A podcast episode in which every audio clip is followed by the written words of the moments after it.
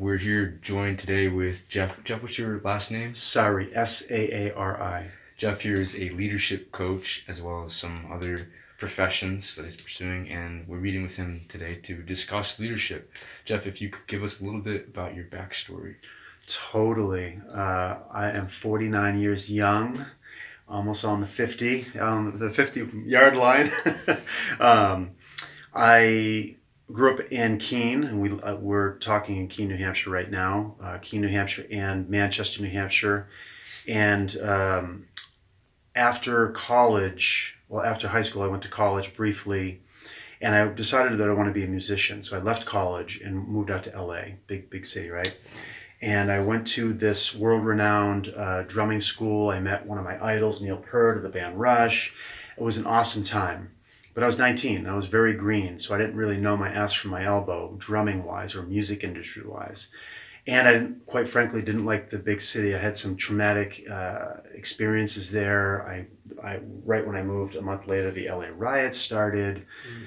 Uh, if you remember the Rodney King riots, that was intense. And but I made it through school. I came back to live in this area and I was on track to go to music school to be a professional drummer. I want one of my things. I want to be a session drummer. I want to travel the world and play all styles of music. And um, so that's my track. I was going to go to Berklee School of Music and see what connections I could make there. Well, it was a good plan, but then I hit a depression. So I was 23 years old and I got derailed by a major depression. And anyone that's been in a depression can uh, understand that it's um, it's an isolating thing. And so I, I isolated myself. I was living in Salem, New Hampshire at the time, practicing my drums, working a, a job driving an airport limousine, and it was a very dark time for me. It got so bad that I had multiple suicide attempts, and uh, it was December 17th that I landed in the hospital. And a couple days later, I woke up and I was like, whoa, what just happened? Like it got that dramatic took a bunch of pills. I had a loaded handgun. I had a bottle of whiskey, and um, so I took all these sleeping pills. I thought I want to try that first, and then I so I took this. It whacked me out for a couple days, and um, I woke up. I don't know the next day or the seventeenth, nineteenth of December, nineteen ninety five. You guys weren't even born yet, and uh, a light switch went off. Literally, like flicking the switch, it said, "Okay, I'm not going to try that again. I need to figure this out. Something in me said, okay, it's on. I need to figure out why I went from a happy guy to the bottom of the barrel wanting to kill myself. And so my priorities, as I thought out over the months, changed from music to now psychology, meditation, spirituality, religion, science, philosophy. I became a voracious learner of life at the ripe age of 24.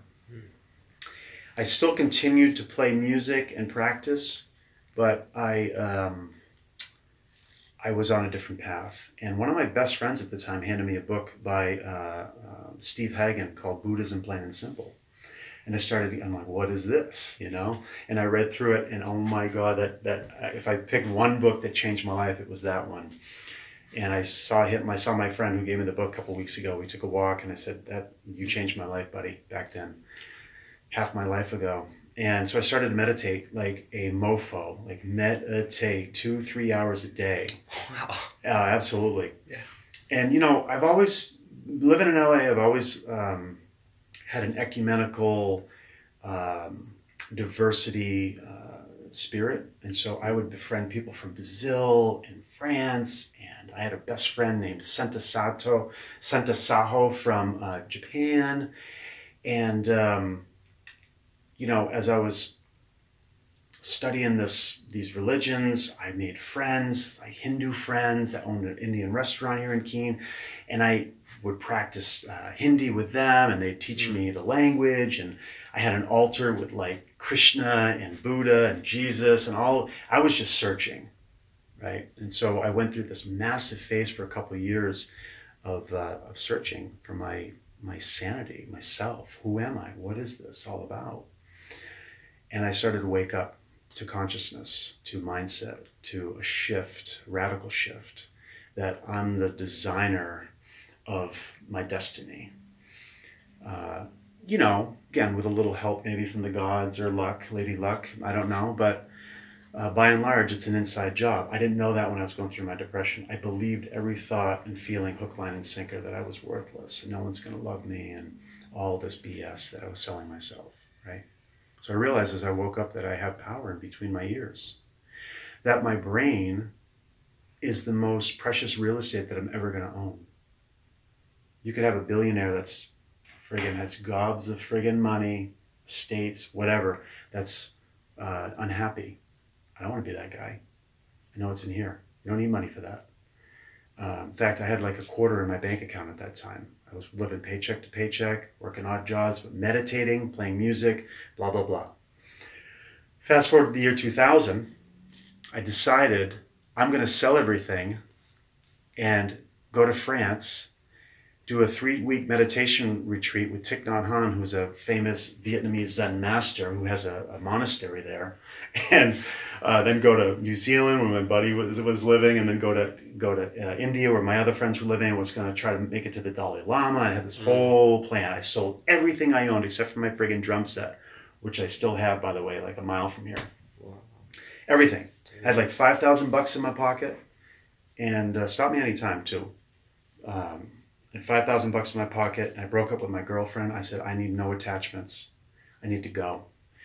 I got to France. It was friggin' awesome. A week into it, they said, "Do you want to become a monk?" I'm like, "Whoa! I didn't see that coming." So remember, sitting. This is sometime in June 2000. Sitting on this beautiful ledge overlooking the vineyards of southern France. Um, saying, should I travel the world like a friggin' nomad? Should I be a Buddhist monk and sit here in this cave? Uh, or should I be a householder, what they call a householder, like go back, live my life, try to find a, a, a career with passion and purpose because I knew I was on that track. And it was like, boom, ding, I knew what I needed to do. Walked across the campus, picked up the phone, called my girlfriend who had just broken up with three weeks earlier and said, hey, Remember me? How would you like to quit your job? I have 5,000 bucks in my pocket and come travel with me for a little while, a couple months through France and Switzerland or Europe, right? And she said, That sounds great. Uh, so she quit her job and she's my wife to this day. Um, but we ended up traveling a little bit, coming back, and I started to, I went back to school to get my bachelor's degree um, and uh, studied philosophy and, you know, psychology when I graduated in 2005, I said, What's next? I was working on a beautiful estate, caretaking this estate in Dublin. It was an awesome job, but it wasn't using my brain very much. It wasn't helping people other than the estate owners. And so I need a, I need a, a, a career with passion and purpose. So I was going to go to school to be a therapist to get my master's degree. But something inside me said it's too limited, you know. So I found, so I did a search on Google, which was the first friggin' year of Google, by the way, 2005. I said, maybe it was 2004, but it was right in the, the early stages. I said, uh, careers in spirituality and psychology, and out popped life coaching. I'm like, what's that? I mean, I was a drum coach and a tennis coach, but I didn't know what a life coach was, right? so I ponied up 2200 bucks and I took this course that I became a certified life coach and I started to practice. What did that program entail? So it entailed me uh, every week getting on with a master coach. Her name was Nan Aronson. She's in uh, Canada.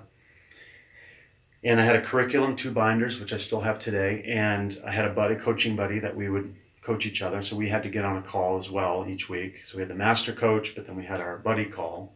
I had to study and do some homework. And then at the end, we had to have two paying clients, which I got two paying clients by the end. So I got certified, whatever that means. The, the industry is unregulated, so you don't need to be certified in anything. Uh, but I got certified, so I was legit.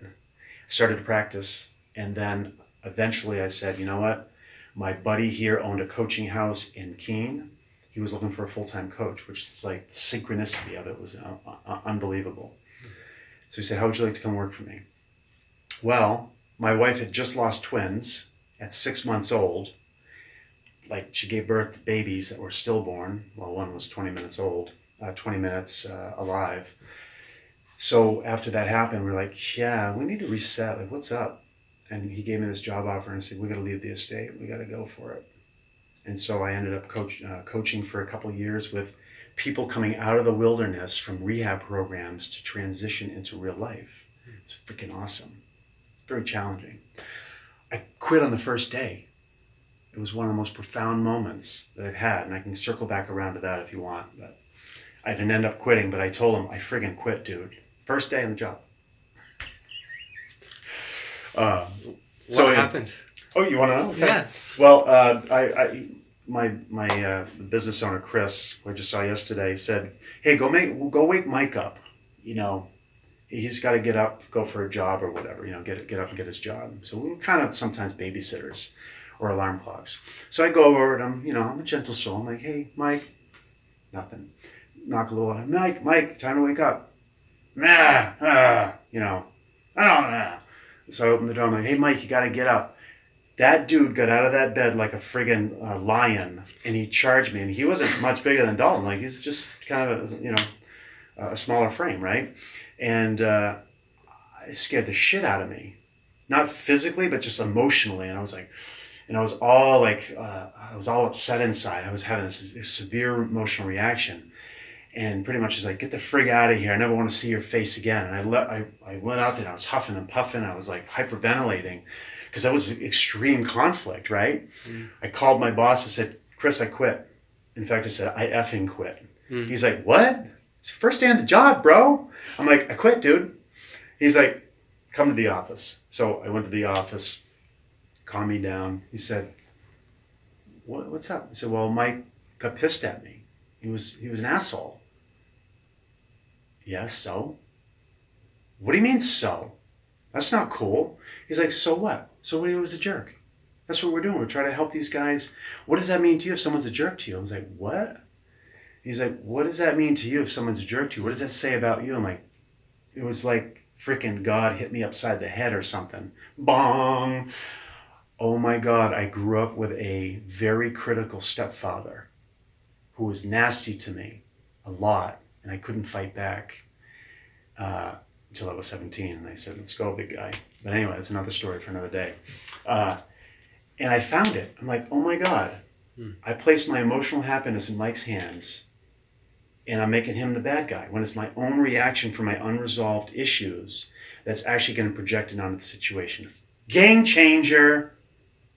Mm. Childhood, childhood trauma or like a vow you made to yourself, like I'm gonna be like this to protect myself or whatever. Yeah, and it's unconscious. I didn't know it was happening until Chris pointed it out, which was an amazing Mm. moment in my life. Um, and I get to do that work with clients as well. hmm Um, so, practice coaching there for a couple years, but the business fell on hard times, and I had an, another baby at the time. So my wife gave birth to now this time a healthy child, which is now thirteen.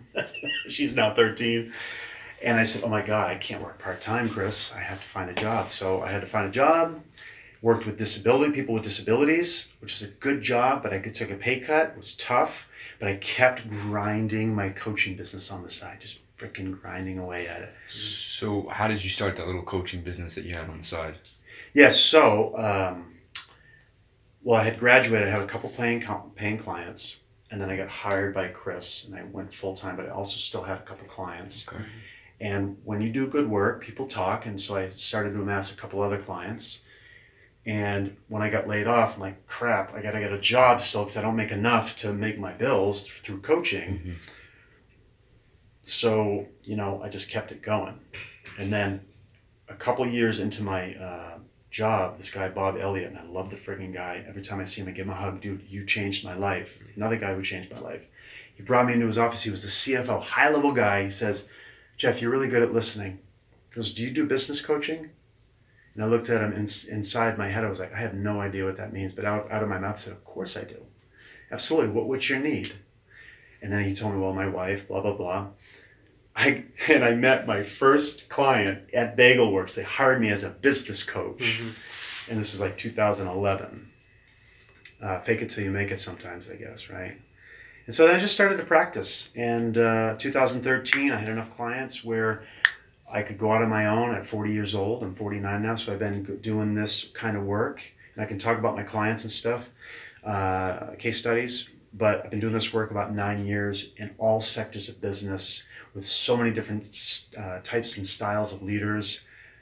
It's it's my it's my soul's purpose. So that's where that's a little bit of a an abbreviated journey that I've been on. Hmm. So, w- when you came across coaching, it was fulfilling something that I guess music wasn't, in a sense. Because my journey is somewhat similar in that I started with music and then I saw that I was capable of so much more. Not to say that music is easy or anyone can be a great musician, but it's it's not everything. And I used to think it was everything and it created all sorts of problems for me. Mm, yeah. Because I was limiting myself without knowing it. Mm. And any anytime someone would challenge that, like, you're not supposed to do this. You're you're more than that. I would take that as a negative statement, as a judgment. And it is a judgment, but it's it's the kind of judgment that is trying to help you open things up, but Yeah, and that's cool that you had you've had moments. See, mine was very dramatic. It was a suicide attempt Mhm. that I woke up in the hospital. and Said, "Whoa!" Like this, my road literally split. I'm like, I'm never doing that. I got to figure this out.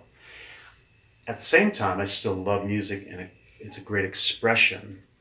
Uh, but it wasn't. It just got subsumed by this other thing, and that's what I hear you saying is it's kind of shifted for you as well. Mhm. You know, maybe it was a little bit about ego. I want to be this world professional and yeah. make a lot of money and you know travel the world and look at me i'm a freaking awesome drummer and there was definitely some ego tied to that right and so as i had this moment of like near death experience i'm like wow something's beyond my ego like what's happening here i need to figure this out you know and so it was like shh, this became paramount you know anything Yeah, so you were saying how you were a life coach and then a, a partial business coach. How did that transition into being a leadership coach? Yeah, good. Yeah, so um, that's a great question. Businesses and organizations are led by someone, or uh, maybe it's a co situation. I have had places where there's two owners, you know, equal shares. Usually it's one person at the top that owns a business. And I love small businesses because when you can get 10 or 20 people in a room or over time in a room, you can make change really quickly Mm. as opposed to trying to do it at Apple or Facebook or you know CNS or whatever, you know. So I would often start with the leaders. So the people that own the business and they manage a, a leadership team and the leadership team manages other people. And in small companies though, a lot of times the leader's doing a lot of different things. And so when we talk about business coaching, it's morphed over time for me. Uh, think of it in three ways: is leadership slash management coaching, strategy or strategic planning, and then teamwork. So these three things. Uh, but in terms of the leadership, as you're asking, leaders have to they have to take a coaching approach. Then, in fact, five things people want today in any organization, especially millennials and the new generations, they want five things. One of them is coaching. They want a coach. They don't want a boss. They want someone that empowers them and listens to them. They also want purpose. They want life purpose. They want mission. They want to be part of something. That's why the average uh, journey in a job is like, I don't know, four years or something like that, because people haven't found it yet. And they may not have a coach that's trying to get them there. Okay. Number three is they want to use their strengths. Okay. They, want to, they don't want to be focused on what's wrong about them, but what's right about them. Number four is they want to develop constant development, consistent improvement. And it doesn't mean moving up the ranks, it means just learning and growing and, and moving forward, right? Having opportunities to do that. And the fifth thing, this is awesome, is work life balance. It wasn't like that in the old days. Mm. Just worked, went home, read the paper, whatever. And it's kind of stereotypical, but it's kind of the way it was. And now people have flexible, a lot of dads want to be involved, myself included in their child's development or their children's development. Uh, there might be part of boards and you know all sorts of different things. They want flexibility, and um, so when I work with leaders, we talk all about these things, and I help to instill them a coaching approach to their business. So that's kind of I don't know if I answered your question, but Yeah, uh, you did. cool. You're teaching them how to think like a coach that they can coach themselves. Yeah, so two things. That's great. Yes. So one, I'm coaching them so that they can figure stuff out for themselves, but also at the same time, it's double duty. I'm I'm teaching them to coach other people. Ah. So I I like to say I'm working myself out of a job, which is kind of funny. You know, that's what's great about leadership is that's exactly what you want to do. One thing about leadership is you want to have decentralized command. So the people that you're teaching how to be good leaders won't need you to lead them on how to be a good leader. Exactly. Yeah, and you're going into the military, and that's a that's a centralized, uh, top-down hierarchical. But there have been made stri- there have been strides in the military too for that that kind of methodology, a collaborative. Well, it's interesting because if you had centralized command in the military, then nothing would get done until the president was asked because that's the that's the top. Mm, So what they have is they have decentralized command in the military. You know, you have these officer ranks and then these non-commissioned officers who are in the field with the subordinates. You have like these subordinate leaders, which helps enable decentralized command. And so you don't have to go to the very top to the president with a centralized mm, with centralized command. right. Yeah, that's great. So people may think it's centralized in the military when Yeah. it's it's not. Yeah. Because like let's say you were trying to figure out what strategy you need to take over one portion of the country because of some kind of terrorism act that is happening over there. Right. Are you gonna ask, hey, are we allowed to engage this enemy at this time? To the president who's dealing with like seven hundred different things. So Hmm. Interesting. Yeah, and I even would even go further. Is like those leaders that are making these decisions. Coaching is all about collaboration, and it's not my way or the highway, right? Like top down command and control, which we think maybe stereotypical. Like you see the drill sergeant, you know, get down and give me twenty, or you know, you got to do your job, and that's true. But when you're actually making decisions and plotting strategy, like to to get people's voices heard because we're stronger together right? That that's at the local level pretty awesome. Yeah, and here's the thing about leadership is when you let your subordinates make the plan, then the plan is going to be executed more effectively because then they have more belief and, and more buy-in to a plan. Absolutely, so great, man. I love it. You know, and so um, coaching is like the buzzword of the day, and it's based on the Gallup Institute. There's a, there's tons of research about a coaching approach. It has to, we have to adopt it as leaders, as managers, as supervisors, whatever you want to call it. These terms are interchangeable. That's what I do. I go into businesses and help coach them to success strategically, team team work wise. And I have a strategic model that I use, and we won't need to get into that. Maybe that's next time, uh, planning models. But uh, they've got to adopt a coaching approach, which basically is three things. Got to learn how to listen. So many bad listeners out there. I work with a ton of them. Listening can be learned. It's a skill. Clear expectations. I can't tell you how many people don't know what the expectation is. I just sat with a bank manager. How do you know what you do? I don't know. Do you have a job description? No. Even at a $500 million bank, I don't have a job description. So it creates confusion and sometimes procrastination or doing things that she shouldn't be doing or doesn't want to do. Uh, Mm. You know, so there's that's the second thing, clear expectations. And then the third thing is accountability. Got to hold it accountable. Well, you can't hold someone accountable if the expectations aren't clear. So let's get clear on the expectations. Let's hold it accountable by seeing discrepancies and listen into the middle of that to say, what's needed? This is being breached. Mhm. Were you not clear? What do you need? How can I help you? Let's get it and elevate the conversation and make it happen. And that's the leader making that observation. Correct. Yeah, possibly a coworker as well.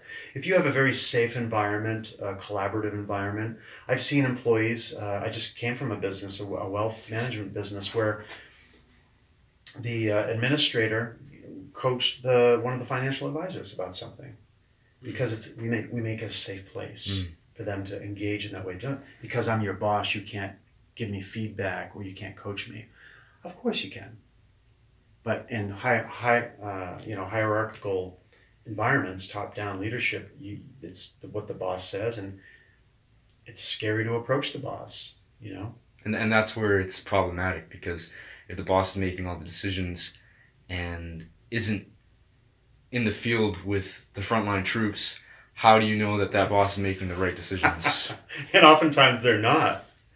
You know, and we call that CEO disease. In fact, the, the book Daniel Goleman wrote, Emotional Intelligence, when that came out in 1995, uh, that was a game changer as well. Mm. But he's, he talked about CEO disease. The higher up the organization you go, the less accurate feedback people around you give you because they're scared to give it to you. Mhm. Because especially if you're not uh, uh, open to it or you're not kind, who wants to get yelled at, berated, demoted, retaliated against? So there is that fear that if I speak up, some something bad's going to happen, right? And so I go in and help massage these spaces to say, "Hey, you leader, you manager, you don't know everything. In fact, you're stronger because of these people. And let's build a structure where we can engage each other through a series of meetings Mm. that kick ass. Right? Absolutely. Clarity is important too in sales. Um, nobody can be sold on the vision, even if it's their own vision, if the steps to get there aren't clear, or if the challenges they're dealing with aren't clear. So it's clarifying for other people, but also you want to clarify your own challenges and leading yourself that way. And you talk a lot about being able to communicate up the chain of command. And to be able to do that, the leader has to instill trust in their subordinates so that their subordinates can come to them with the problems that they're having so they can work through them. Totally. Then it's like, how do you do that, right? That's my work is the how. How? How do you do that, Right. Jeff? right. Yeah, well, that's a great question, right? Well, well, first we uh, we realize that uh, relationship building is important. So I'm a relational guy. I bring relationship building experiences to bear so that we look at each other as humans beyond role. You know, I told you about a gig that I have. We won't mention names, but it's a very hierarchical organization, and what I've gotten them to do is not address themselves as rank, but as men, because there's there's men. It's all men in this mm-hmm. environment. So now we're calling each other first names in the space, not out on the floor and out in the community. It's still, you know, their titles. But in the space, we've created this place where we're just six guys trying to figure stuff out. And we don't have to have an ego because I'm at the top. And so I, I go in and I build relationship building activities. I do skill building with people. So listening skills, uh, how to manage stress better. That's another skill based thing that I didn't know when I was back in my depression. I, I was believing all that crap uh, you know, listening skills, communication skills, like how to give and receive feedback. We talk about defensiveness. These are all skill based things. Uh, how, how do we address conflict? What are the rules of engagement?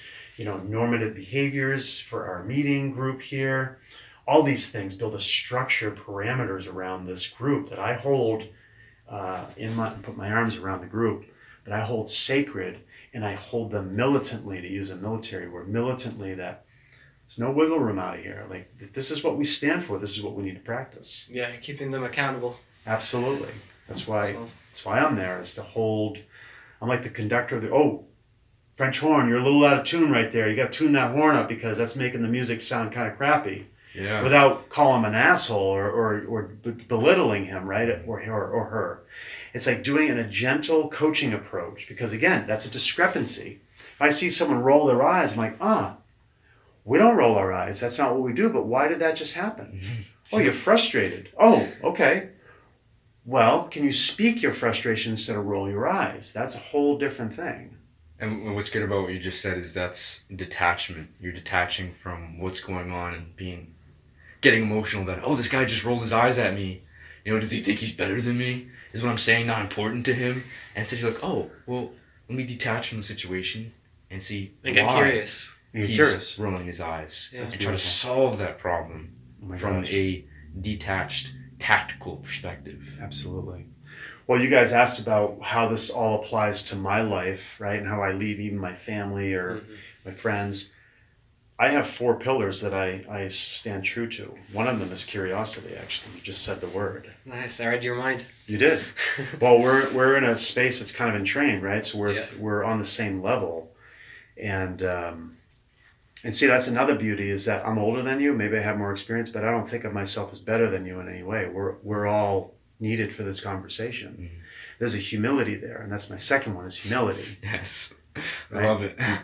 So I don't know everything. I'm not a perfect in uh, technology. You see my guy's six screens there? I have no idea what he does there. right. I mean, I kind of have some idea, but I don't know what he does, right? Hey, I'm humble. I learned that through suicide attempt. That was a very humbling moment for me in my life. Losing twins, very humbling moment. A lot of times they say your traumas in your past, growing up with a dick stepdad, very humbling, right?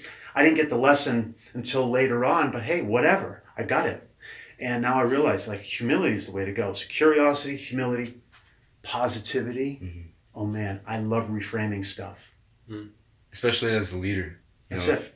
everybody's looking up to you and you know something happens like let's say you didn't get the supplies that you needed you're like oh god damn it we get the supplies now we're not going to be able to make our deadline well if that's your attitude the attitude's going to carry on to your troops instead if you're like oh we didn't get the supplies that we needed good now we can figure out how we can manage with what we have so That's right. Yeah. Making lemonade out of lemons, exactly. And it is it's a reframe. It's a cognitive reframe. Mm. And there's great tools out there like cognitive behavioral therapy. People say, Jeff, do you feel negative or think negative sometimes? Yes. I'm not a robot, Mhm. but it's like 3% of the time. But when I do, I know that I have tools in place like challenging a catastrophic thought. Oh my God, I messed up. I'm the most terrible coach ever. Really? Boom. Catch it, be aware of it, breathe, Mm. challenge it, set it free, move on, right? It's like this, this step process. So positivity, my last one is presence. That's what I learned in uh, meditation. Mm. I still meditate. That I'm rooted to the earth, right? My body is is central. That's why I take care of my body. Um, the body is the temple, and it's the thing that connects us uh, to where we're going in life, right? It connects our brain, and if we're not in our bodies and what they call embodiment, Mm. Then we're we're overthinking stuff, and we're just like always on to the next thing instead of actually enjoying the moment while all that's going on, or even slowing that down, like the Matrix when Neo finally goes, kind of sees it, you Yeah. know. That's kind of what I strive to do is bring presence to wherever I go, so I can enjoy the moment. Hmm. just by slowing down your breathing, your body, and when you move slower, it also sub communicates to people. I've noticed that you're more kind of in tune with your emotions and just more in control in a sense as well. Yeah, in control. Yeah, good. Yeah. I love it. So those are kind of four pillars that uh, you know we talked about values at the gym a little bit, and that's kind of what helped. I think of it as like uh, an Avengers movie, right? These four things are floating around me. It's positivity, presence, curiosity, right? It's like these things are just around me, and they help inform my decisions and my actions when I can remember them. Well, sometimes I get triggered and I fall off the rails, and I might have a Mhm. snarky comment to my wife. Here's another thing: humility. Hey, I'm sorry. I'm sorry I was just snarky to you. That's not how I really need to communicate. In fact, what I'm trying to say is this. As opposed to what we do is we get pissed off with other people, blame them, judge them, make them wrong. What do you expect me to do but yell at them? There's no power in that. Your power is in someone else's hands. I don't want that. Right? So I've had some great mentors along the way too. It's been incredible. mentorship is the best thing ever you can do for yourself get a mentor it it's the first step for me was to get a mentor and it changed my life because it was first of all the accountability but also the investment that was massive Yeah. and um, it, i was allowing myself to be led by someone else so that i can lead others it Mm. started with me being you know having humility enough Yeah. humility to be Yeah. like okay i need some help and then you become a stronger person and a stronger leader from that place so with those four principles like if you had to put, put them in a certain order what would that look like that's a good question. Boy, I don't know. That's a that's a tough one because we're all so. You know, I'd say probably say presence. Presence Presence is like that's the ground, Mm. you know, and I think curiosity is another one. Is like second. because just being open to learning, Mm. open to even and they, they they can join right? Being curious about like nature and the breeze and the sun. My favorite thing is when the sun and the moon are in the sky at the same time. It just transports me like into this curious realm like wow there's a huge context here. We're on a planet spinning through space that's halfway through its life like me. I'm halfway through my life. And someday the sun's going to swallow it up and disintegrate it into billions of pieces. Hmm. Like what's going on here folks? Right I used to study astronomy too, big time in cosmology. It was so fun. I won't digress into that. But one little tidbit the closest galaxy to us is Andromeda. It's 2 million light years away. Two million years at the speed of light, 186,000 miles per second. 2 million years is going to take you to get there. And that's the closest one to us. That's how freaking big this place is, right? We're not that big, dudes. Look at us. We're tiny little ants on the friggin' back of an elephant. You know what I'm saying? But yet we do matter and our voice matters and our path matters. So it's that juxtaposition. So i love curiosity. Then probably um, positivity would, would come next because i just the world needs it man. The world needs positivity right? Um, yeah so.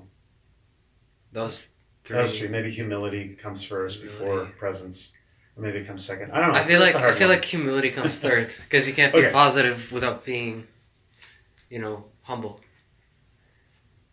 beautiful Because lack of humility creates negativity. It, it's tough. I get it. good question They're all important. All important.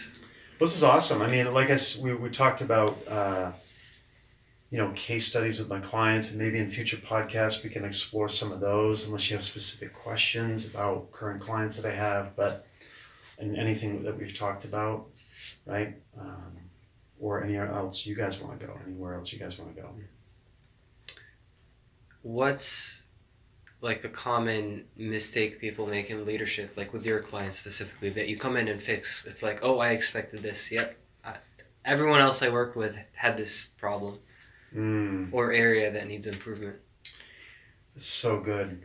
Uh, that's a great question.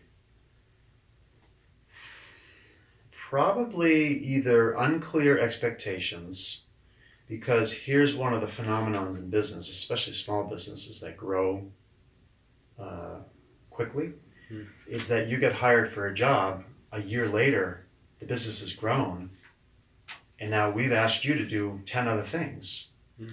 Now, if we go back to your job description, it's not on there. And small companies don't have an HR department. No one's updating job descriptions. Like, oh, Dalton, you were level one fitness instructor. Now you're level two. No, we've asked you to do level two stuff, but you're still a level one. But so I say, well, what do you do? You're like, um, kind of level one and a half. And it gets confusing for people. And so what we do, what I help uh, managers do is have these coaching conversations with their people to right size their role. That's a common mistake that happens is letting it go free and wild because then people get burned out and they get overburdened. And then if it's not a safe place for them to speak up, Hmm. then they just limp along and they're they're losing precious time, energy, and money, right? And productivity. So I come in as a bridge builder to have these conversations, and they go, "Oh my God, that makes perfect sense." You know, my manager yesterday that I sat with, who doesn't have a clear job description, I said, "Well, what's your goal?" Well, I want to move up to a VP. Awesome. Well, what does that look like? What does that job description look like? I don't know.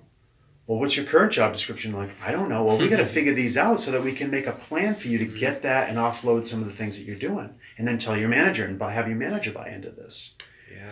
because the manager's not driving it. I'm kind of a surrogate manager. Hmm. You know, I kind of, but I don't have the power. I don't have the power to discipline them, or and that's not co- what coaching is about, really. Mhm. Anyway, so Mhm. yeah, so that's kind of one of the mistakes I think uh, managers make. So Yeah. don't do that out there, people. And if your manager's being a bad boss, you got to train them on the five things. Mhm. Tell them what you need. Speak up. I know it's risky, but think about this. I stayed at a job too long for a year before I went into coaching. I should have, quote unquote, should have left earlier, but I was afraid because I needed a paycheck. Well, you know what? Leaving was the best friggin' thing ever. Nine years later, I'm so glad I left. So speak up for your needs and, and train your manager about what you've taken on and, and see if you can right size it or even get compensated more for what you're doing. And one thing about that is, you know, you may have humility and you may have subordinated your own ego. However, it doesn't mean that your boss has done the same. Correct. So when you go up there and you want to communicate these things, you can't be like, "Hey, boss, I'm not getting enough pay. I need a pay raise, and I need less stuff off my table so I can lead effectively." You have to deliver it with tact, and also try to make it your boss's idea and be indirect. I love it. yeah. That's the first law of power, right? The four, you ever seen the Forty Eight Laws of Power, Robert Greene. Mm. First one is never outshine the master. I, that's so great. That's exactly right.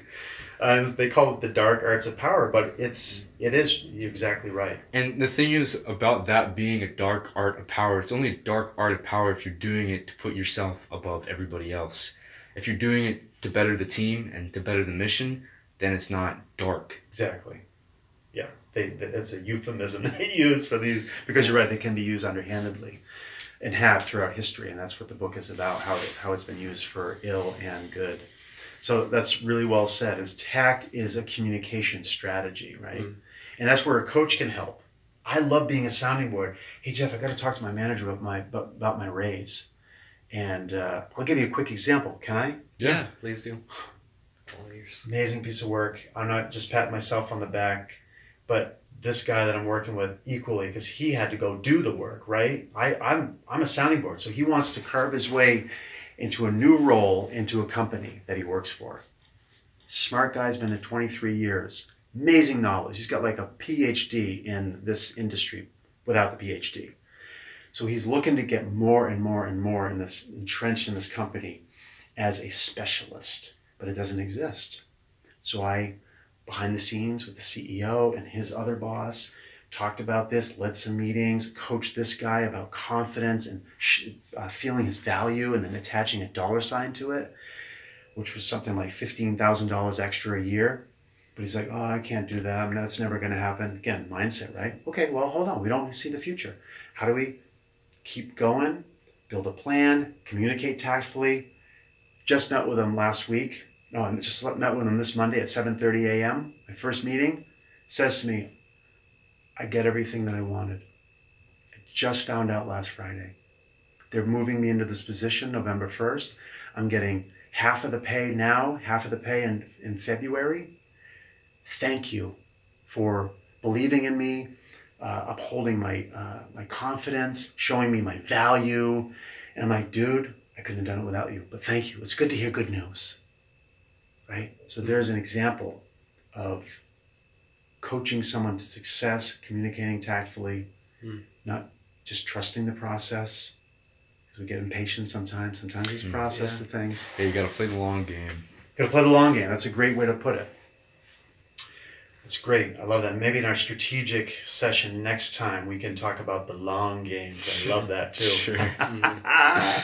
That's awesome, guys. Yeah, good stuff, guys. Good stuff. Yeah, appreciate your time. This has been really awesome. It's been fun. Yeah, Yeah. thank you. Thank you know, it's it's a pleasure to have you on here. A new perspective, especially somebody who's Mhm.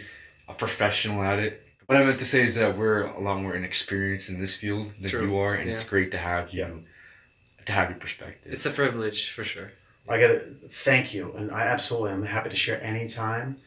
Uh, I, but I'm going to give you guys some kudos. When I was 19, I didn't have much leadership. I didn't have much self awareness. I wasn't reading business books like you have right there, Dalton.